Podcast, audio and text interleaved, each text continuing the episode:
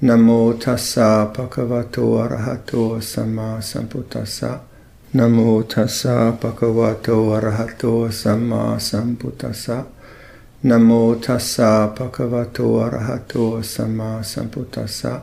Buddhang dhammang sanghang namasami. There are a million and one ways to practice meditation. And so you have to have confidence in your own experiment and observing yourself and seeing what kind of a person you are, but also what the tone of the mind is in each situation, because it's always very variable where your energies are at and what kind of moods are coming up and the time of the day. If you've just eaten, so many factors make up any given period of meditation. So, first and foremostly, having a sense of what's going on right now is, is very important, obviously, rather than just kind of jumping into a technique. So, how is it now? A kind of awakening of the mind. What's your body like? You got a lot of pain. What's the mood of the mind? Are you negative? Or is there a lot of dullness? Things like that. So, there's a, a sense of truly awakening to the whole experience of being at any particular point in the meditation, your mind body experience. From that, you, you, we all make experiments, and, and then we discover what things work for us, and we get more consistent with those things that work for us. And then we also discover certain things to do when we are dull or when we're restless or whatever. So that craft of meditation becomes honed over the years, and you find uh, you find more and more confidence, more and more uh, interest in the practice. So the whatever a teacher offers you is just usually from their own experience or maybe from some book learning, but the the base, that really, the nub of it is is uh, the awakened mind not bound by grasping to the khandhas, not bound by the addiction to distraction, not bound by the endless preoccupation with stuff, mind stuff, body stuff, emotional stuff, stuff, stuff, stuff. And so the way I, I have been trying to encourage that is this through the three characteristics, through this very simple way of things like that this experience is in awareness. That's the way I approach the teachings on anatta. This, this is in awareness. So if you're doing like body meditation, and body meditation is there's so many aspects to that which are helpful and skillful. Breath meditation, uh, chakra knowing, um, knowing tension. But what seems to me very important is to make sure that you in, in awareness of the body, you include your head, that, the, that you're not working from your head, but your head is in awareness. That to me seems very primary to getting a sense of non grasping, of the, knowing the body formations, but not being a kind of person who is meditating to get something, this kind of grasping of situation. That usually comes from the head from the eyes instead of trying. Well, when you when you at least when I do that, when I say that the head is in awareness, that the eyes are in awareness, there's a kind of largeness to the awareness which includes bodily formation in a way which is where bodily formation is seen as a flow in nature rather than me being in the body doing something, some kind of practice. And that that perception I found is just quite unspectacular or almost seemingly insignificant. This experience is in, in awareness. Doesn't seem like much. So I found I just, if I persist with that, the body is in awareness, that the eyes are in awareness, the emotional life is in awareness. If I persist with that, then there's a kind of intuition or, or, or, or sense of non grasping which begins to very hard to explain. It just begins to operate, I suppose. Non grasping begins to operate. very hard because any any sense of I am operating somehow doesn't work. Anyway, that you pick up something like that, like that this is taking place in awareness. Now that that's not an extreme experience like deep peace or uh, happiness or, or, or fear, whatever. It doesn't have that, that kind of holding quality of a, of a, of a experience of, of sense experience. And sense experiences hold our attention, don't they? Painful knee, a memory of something na- nasty that happened to you, uh, a thought of something pleasant you might do. These are these are very definite kind of. They have qualities. They have character. They have strength, and so we're very much drawn to that. We're drawn to experience, them as we have to. You have to taste the soup you're making to make sure it has a good taste, and you have to live in the world that way. But well, we're we're trying to discover something absolutely much, much, much more subtle, much more um, hard to actually notice, and that the way we talk about that is non-grasping, non-attachment, and uh, that's very often misperceived. Non-attachment, non-grasping, very much misperceived as having no emotional experience or somehow that it is a kind of bland vacuum of non experience. But within a strong experience like pain or, or emotional pain, physical pain, memory, whatever, what is non grasping within, within that? Because no matter what you do, you still have you still have a sense body, you still contact and feeling are working, you have memory. That's just part of the flow of consciousness that, that takes place. Well, what's non-grasping within just the naturalness there? And the way I approach that is this, is happening in awareness. So the the drama of the sense experience still kind of comes and goes, but the reference is no longer the experience itself, but the knowing, the awareness, the witnessing. We have individuality, and that's one of the things that confuses people around, around the teachings of anatta. Is the kind of anatta, the misperception again is like that, like there is no experience, but there is experience, and it's individual. Your your experience of of today was different than my experience of today. So there is individuality, that's for sure, isn't there? Can't deny that. So sometimes people think that anatta is pointing to no individuality, but that's not that, that's obviously not true. Your memories are different than mine. The, the way you tasted the, your fruit this morning was different than the way I tasted my fruit, even though it seems to be the same fruit. So individuality flows through through awareness. And knowing individuality is is you can't help but do it. Each of us has our own individual situations. You can't help but be with that. But the, the the way of non-grasping, the way of non-attachment is is to know it as a flow, rather than to be caught and preoccupied with it through judgment, liking, disliking, and the attachment to craving. So this way of, of, of stepping out, or stepping back, or knowing that the head is in awareness, the eyes are in awareness, the out breath is in awareness. There's a perception, a way of considering. It's a perception that I find I need to keep bringing up, making conscious. And if I keep making it conscious, then the profundity of awareness begins to dominate, not through my willfulness, more through a change of narrative, change of perspective, change of attitude, change of whatever way of looking at things, change of perception. So coming back to body awareness, um, I notice that some people tend to be, I kind of suspect, chronically dull. If you're chronically dull, then one of the things you, it was very helpful to, to learn how to do is to learn how to lock your hara down and out. Uh, so if you find that you think you were meditating, but you're not sure if you were meditating, and the bell surprises you, then you're probably chronically dull.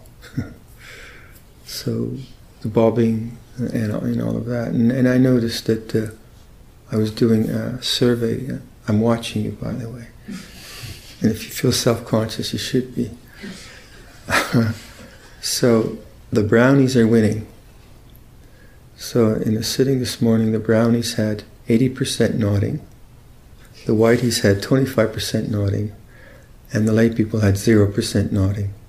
So the brownies are definitely winning in the nodding department. Which I don't know if that's really how it should be, but that's the way it is.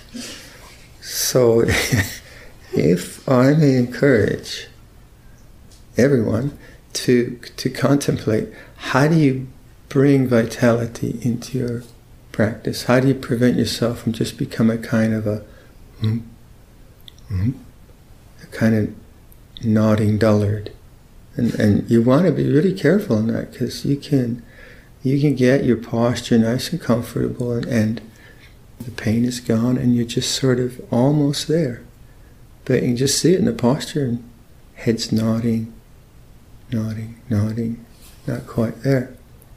And no vitality in the posture, no strength in the posture, no no no virya in the posture. It's kind of too rounded, too soft. It kind of it looks like. Uh, so the way to do that is to really learn how to develop your hara, to learn how to, to push down, down and out, down and out until it locks. And then it locks, you can hold it for a long time. But that you need you need muscle for that if you've never done it. So if you're if you're sitting with your knees higher than your hips, that's going to be really hard to do. So if you can, you can sit flat. Okay, you sit flat. You do that, or you sit half lotus or full lotus, and then at least your knees are are not higher than your hips. But if you're sitting like this and you haven't got something under your butt, and then you're trying to push your back up, you're you're gonna have a lot of back strain. So if you're gonna sit just well, if you can sit Burmese style or half lotus or full lotus, then you don't need anything under your butt. But if I may suggest, if you're going to sit like I am now, then you really should you should be putting something under your butt so that your your hips are higher than your knees, so that you're pushing forward with your hips, so that you can raise your spine. Right? Otherwise, you just think about it. Your knees are here, right? and your butt's on the ground. Okay, now now your knees are pushing you back. Your knees are pushing you back. So so you've got to strain yourself to get up just to kind of almost straight. So you're going to get tired and you're just going to go like that. And as you go like that, that crushes your hara and your and, and your chest, and you get less air, you get less energy. Right? So although it's very brave and noble and ascetic to not use a cushion, yeah, you see, I've got the best wedge in town, but it's not just because I'm a wimp. you know, I've, I've done my aesthetic practices on concrete. It's actually very pragmatic. That's why people use benches and things like that. So do do look at that. What what are you what are you doing with your spine? Because you, you, don't want to strain it either. You don't want to hurt it. But can you can you really can you really launch up if if you if your whole weight is pushing you back? So do you know have a look at that. Have a look at your posture and think about like if you want to develop a posture where you're not on a cushion. That's good. It's really great for Asia because it's hard to get a cushion, but also consider how, how, how can you get out of a kind of chronic dullness. So that I find that like just put a lot of effort over, over the years in just learning how to push the hara forward, push down, and then lock it in. And then and the body likes that, keeps it up nice and strong, nice and strong at the base. And then the rest seems to take care of itself. So have a look at that because that's to me the, the sort of primary way of dealing with dullness, except for coffee. that's, an, that's another way.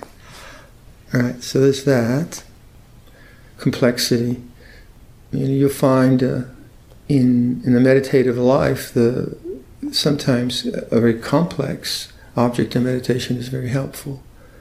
Sometimes it's not, but complexity is like it's Tibetan tradition. Use complexity a lot. They'll take a. I've never done it myself, but it's been explained to me. They'll take uh, a, a complex visualization of a deity. So they'll take a tanka and actually memorize the visual details. I could never do that. Then they'll have a complex mantra that they're applying to that, and then they'll up the ante and have a complex series of mudras they do. When I first ran into that, I said, wow, you can do that? But some people seem to be able to do that. Well, what's the point of that? Well, it keeps your mind busy, but busy in a very directed way, not in busy in a kind of distracted way. And apparently it has really powerful effects. So you find complexity in Theravada through like 32 parts of the body. That's a complex series of hair of the head, hair of the body, nails, teeth, skin that you that you visualize and go through. So what's the point of that? Well, it keeps your mind preoccupied in a very directed way towards the body, and and you do piece by piece, and and that means you have to kind of stay in the routine because you have to stay in the routine. It helps you stay in the present moment. Or if you look at like some of the ways of metta bhavana, like, very complex ways of uh, five factors per being, and then five beings, and then different types of beings, and then this direction, that north, south, east, west, zenith, uh, nadir, and so on. So you get these very layering, complex layerings of beings and people and and uh, word phrases around metta bhavana. What's the point of that? Well, once again, you have to you have to stay on topic. So some people like that. I don't like that kind of complexity myself, but but you can see the point of it. So say take something like I suggested at the morning meditation, and I, I would ask actually if everyone could do this on the retreat. Uh, do at least one session, the beginning of a meditation session, go through the names of each person on this retreat and wish them well. It's a bit complex, not so complex. And just begin with Ajahn Viradhammo, Ajahn Sucitto, Tan Suvijano, Tan Shindu, Tan Kima. So go, go through the whole Sangha, all the lay people, and, and bring them to heart, wish them well. Bring them to heart, wish them well. Bring them to heart, wish them well. Now that is uh, just marginally complex, but if you can't do that, then you're probably lazy. Right? So it's a good way to look at laziness. Sometimes when we get too passive in meditation, when someone suggests something complex, I don't want to do that and fall asleep again. So complexity can be helpful for dullness. But on the other hand, complexity can be just a busyness. We just, oh God, I could keep doing all these lists. So it can be counterproductive too. It can be not effective according, you know, according to time, place, and character. But anyway, during this retreat, maybe if everyone would, would do that, just take you know the first part of one of one of the meditations, and um, many ways to do it. But um, the way I like to do it is I I name the person, and again I take him to the heart chakra, and then may you be well right to the end of the out breath, and they don't I don't rush to the next person on the in breath. I pick them up, and then on the in breath, real slow so one at a time, one at a time, and go through. I did that many times today. Feeling's very good, very wholesome. So I suggest everyone try that and see what happens if you do that for three months. See how you feel about each other. And if there's one person you're having difficult with, guess what? And then just see, just see that that can be a very effective thing, but also can you can just feel like I'm always doing. So you I, I wouldn't want that, that to be all the time. So then there are practices which are very simple, very simple. Do nothing. That's very hard. Very hard just to do nothing because the because the very suggestion to do nothing is a doing, isn't it? But that's the ultimate simplicity where you sit and just this is the way it is now. And that can be very, very fruitful. Very, very fruitful. But if you're falling asleep, so that kind of a, that kind of a practice is is helpful when you have a lot of vitality and you have a lot of presence. You're here. Whereas if your if your mind's very scattered and wandering and dull, then you, you need different kind of vitality. But if you have some level of samadhi, some level of stillness, or your mind just appreciates openness rather than focus. Some, sometimes, in some minds, appreciate openness more than focus. Some minds appreciate focus. Some minds, if they focus, they get tight and uptight and, and tense, so they need more space. And, and so, like this taking place in awareness is a very spacious practice. The body is in awareness, very spacious. So I don't know what kind of a character you are. You you can only know that. But see, there are ways where you can take the breath and you can you can intensely focus on the on the nostrils, and then that might be very skillful. You might be able to hold it and really calm the mind. Another person might get a headache. That's why when I when I was talking about meditation, I really notice your eyes. Or or things like when you at the end of the out breath, uh, really notice your hands, notice your eyes, and notice what happens on the next in breath. Is there anticipation? Does do your hands get tense? Even a little way, in a little way. Because quite often at the end of the out breath, either our minds wander and we fall asleep, or we have an anticipation. It's not big, but you you begin to enter into these more subtle things as you're meditating. So complexity has its usefulness. So I often recommend memorizing the uh, the Metta Sutta, this is what should be done. And you know, most of us know that one. But just consider if to do that, to do the Metta Sutta slowly, uh, is, is takes a, a kind of controlled presence around a bunch of words, with, which have very good meaning. This is what should be done by one who is skilled in goodness and who knows the path of peace. Let them be able and upright straightforward and gentle in speech, humble and not conceited, contented and easily satisfied. And that's very calming. Now, when we when we memorize uh, chants, usually we know them so well that it just becomes one word triggers a network, triggers the next word, triggers the next word. But when we have to do it slowly, we forget, or our minds wander. So that's complex. It's just marginally complex. But actually, can be very skillful because then you have to, first of all, you have to memorize the sutta. And you have to kind of lay it out in a way which requires a lot of mindfulness.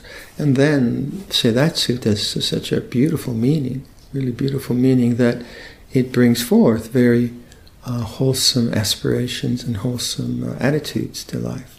So that's a bit complex, not very. It's much more different than do nothing. Different. So it could be very skillful. Yoga Nidra. Yoga Nidra is lying meditation.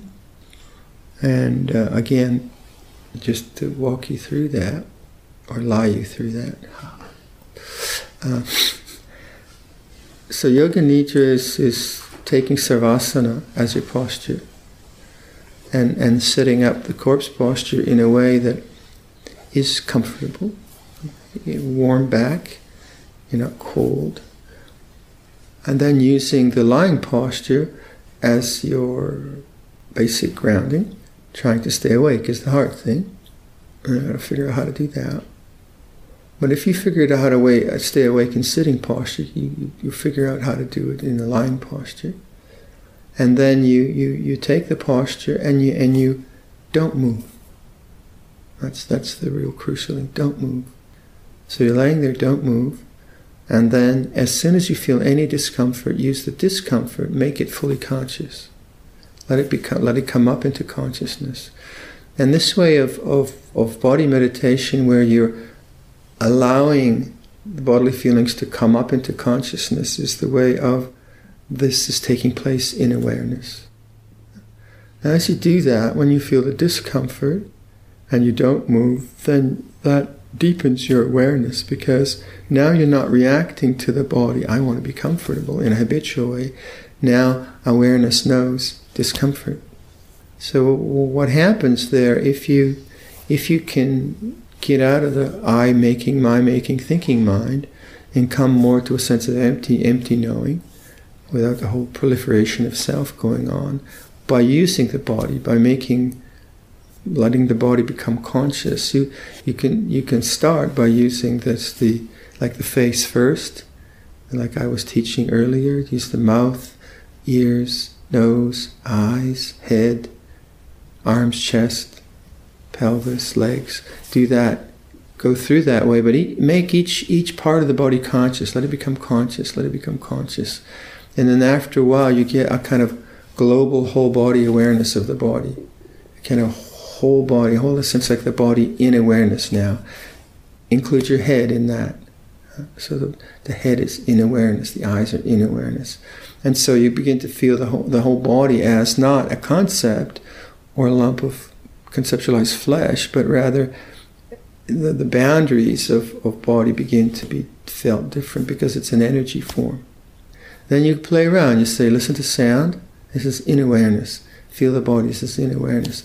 So, really, the sense of uh, awareness becomes stronger and stronger rather than me being in the body. And then what might happen, maybe it's not typical, but I've talked to people who have the same kind of experience, then you'll start to maybe get little electrical charges coming out to your skin, um, just little like pin pinpricks of, I guess it's electricity, whatever it is. Anyway, little pinpricks of feeling, sensation.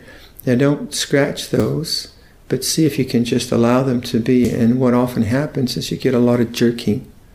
You just get your your your arm will just fling up, or your your your shoulders will go like that. Or your, you can get a lot of that kind of release going on. And that can go on, can go on for an hour, hour and a half sometimes, half an hour, 10 minutes, maybe not take place. But allowing that to take place starts to really relax the body very deeply. You start to just kind of, the, all the tensions in the body get released in this rather dramatic way.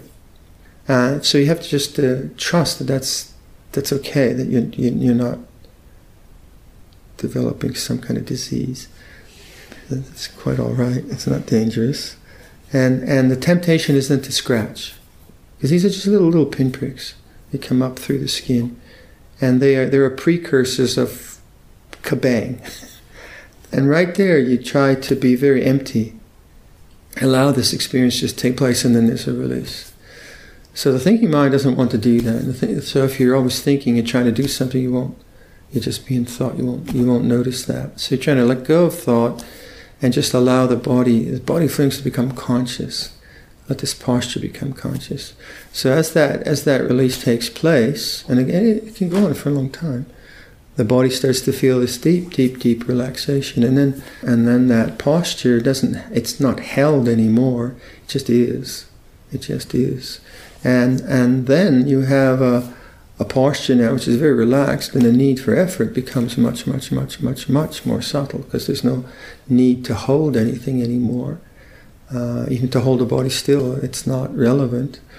And so the, the sense of the doer becomes very easy to investigate. The sense of a, uh, a meditator becomes quite easy to observe effort now because you know really there's no no need for much effort, and that's where you start to get considerations of don't do anything, do nothing, no effort, because now there's a there's a stillness, a relaxation that that is uh, full, is very vibrant, very alive, and that posture then it's quite easy to to be with that for long periods of time, and then the observation becomes more subtle and more subtle things are, are noticed. So the, the, subtleties of trying to get something, trying to figure something out, the kind of underlying restlessness of tanha, of bhava, begins to be noticed, and that that begins to relax, and then there's the more release, and little pinpricks come up, and there's more release. So it's a very uh, interesting posture to to explore. Of course, many people find they just fall asleep. It's all right probably need to sleep, then one thing to do is then when you come out of it, just stay there. Okay, oh, I'm falling asleep. Well, fall asleep. But then when you wake up, don't don't go anywhere. Just go back into the posture, see what happens. That's one way to, to discover it. Probably there'll be no one in the shrine room tomorrow. Where did everyone go? anyway, and this is also an old man's reflection, posture. But it, uh, yoga nidra is very hard actually. Savasana is actually a very hard posture to do correctly. But if you if you want, I would say it's a, it's an interesting one to explore. But if you take the same principles then to sitting posture and body awareness, when you're holding your posture, try try to try to try to look at things like this is in awareness, whole body, or not just in your head, trying to get something, and whole body awareness. Look at the end of the out breath. Look at that, the the grasping of the next in breath, uh, non-anticipation. See your hands. What are your hands doing? What's your face doing? So that at the end of the out breath, there's no squeezing of the hands to get the next breath, no squeezing of the eyes looking for something. And that you can do just by observing. You just, be, you just observe that, you get really good at it. So the end of the out breath becomes really informative, very informative. Then if you're sleepy, the end of the out breath, use the full, full breath, really, really deep breath and the rising of the spine, pushing down the spine. Learning to learning to lock in the base of the spine so you get a good strong posture. So the body is really um, a marvelous uh, object of awareness. You, can learn a lot, lot, lot. The three characteristics you can contemplate in it. Uh, virya, energy, how do you do that? Calming the mind, going to the heart chakra for metta bhavana. It's really, you know, it's a marvelous uh, field of inquiry and field of, of understanding because you know, the body is intelligent. It has its intelligence if we just uh, give ourselves a chance to listen to it. And usually our, our intelligence up in thought is not so intelligent. The kind of prejudice and fears and so on that our thinking mind produces are pretty stupid sometimes. I don't know what you, but mine does. and, and, and we get fooled by those things, don't we? Our self-doubts and our judgments of others and our fears and, and so on. But the body doesn't really lie. The body, the body just tells it tells it how it is. So listening to the body, experimenting in these in these energetic ways, rather than just conceptual, you, you learn a lot, and then and then the body begins to be a place that you can always uh, respond to life from, like the heart chakra. Learning to abide with that, hearing it, hearing the heart, and, and, and learning to relate to people from the heart is a, is a very, very accurate way of, of relating rather than from judgments and in the head. We still use intelligence, sure, but I think our, the wisdom of the body quite often is, is neglected. All right, I'll leave that for consideration.